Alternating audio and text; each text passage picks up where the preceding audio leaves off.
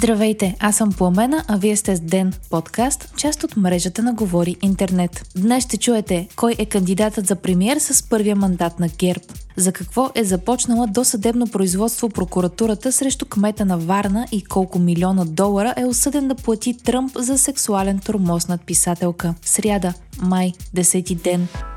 Мария Габриел е номинацията на ГЕРБ за министър-председател. Това обяви лидерът на партията Бойко Борисов в парламента днес. Българският еврокомисар от ГЕРБ започва разговори с останалите партии още утре. Нито една от парламентарно представените формации не е заявила официално намерението си да подкрепи правителство с мандата на ГЕРБ, но от ДПС, БСП и Има такъв народ не изключват тази възможност. И трите партии обявиха, че трябва да се запознаят с политиката, които Габриел смята за приоритетни. От Продължаваме промяната, Демократична България и Възраждане обаче заявиха, че не биха подкрепили правителство с мандат на ГЕРБ и фигурата на премиера не променя това. От партията на Борисов са готови да приемат предложения за министри от другите формации срещу подкрепа за кабинета. Това обаче поставя въпроса кой ще носи отговорност, ако всяко министерство се вземе от различна партия. Президентът Румен Радев ще връчи първият мандат на ГЕРБ на петнайсети май, като до тогава Габриел ще има възможност да търси подкрепа за правителство от останалите партии. Мария Габриел има богат опит в политиката, особено тази в Европейския съюз. Тя е евродепутат на Европейската народна партия, от която е част и ГЕРБ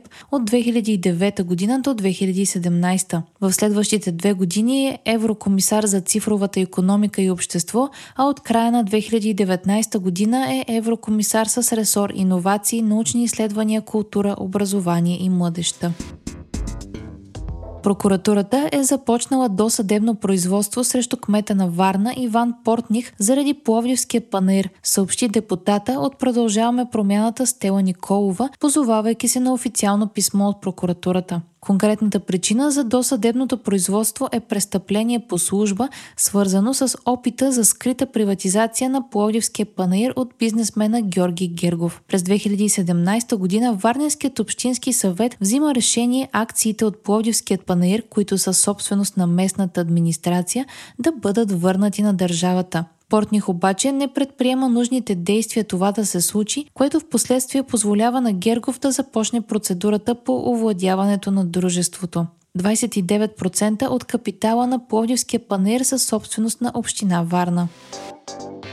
МВР разполага с конкретна информация за лица, свързани с взрива срещу главният прокурор Иван Гешев. Това съобщи служебният вътрешен министър Иван Демерджиев. По негови думи, обемът на данните е голям и част от тях се обработват от анализатори от Европол. Демерджиев не даде повече информация по случая. Късно вчера заместник главният прокурор и ръководител на Националната следствена служба Борислав Сарафов изненадващо заяви в интервю по БНР, че се работи и по версията взривът да е бил инсценировка. Той също така каза, че ще поиска оставката на заместник директора на Националната следствена служба Ясен Тодоров, който пред медиите заяви, че версията за инсценировка е конспиративна теория и небивалица, както и намекна, че искащите съдебна реформа може да са свързани по някакъв начин с атентата срещу Гешев. Доналд Тръмп е осъден да плати пет милиона долара за сексуално насилие и клевета, съобщава Ройтерс. Съдът е постановил, че бившият американски президент трябва да плати на писателката Елизабет Джин Карол два милиона долара обезщетение за нанесен сексуален тормоз и три милиона долара за оклеветяването й. Карол обвинява Тръмп, че през деветдесетте години на миналият век я е изнасилил в съблекалнята на универсален магазин в Манхаттан, след което е накърнил репутацията й, когато през две хиляди двайсет и втора година е написал, че твърденията й са пълна измама и лъжа. Адвокатите на Тръмп са обявили, че ще обжалват решението на съда, а самият той го нарече лов на вещици и продължава да твърди, че няма идея коя е Карол.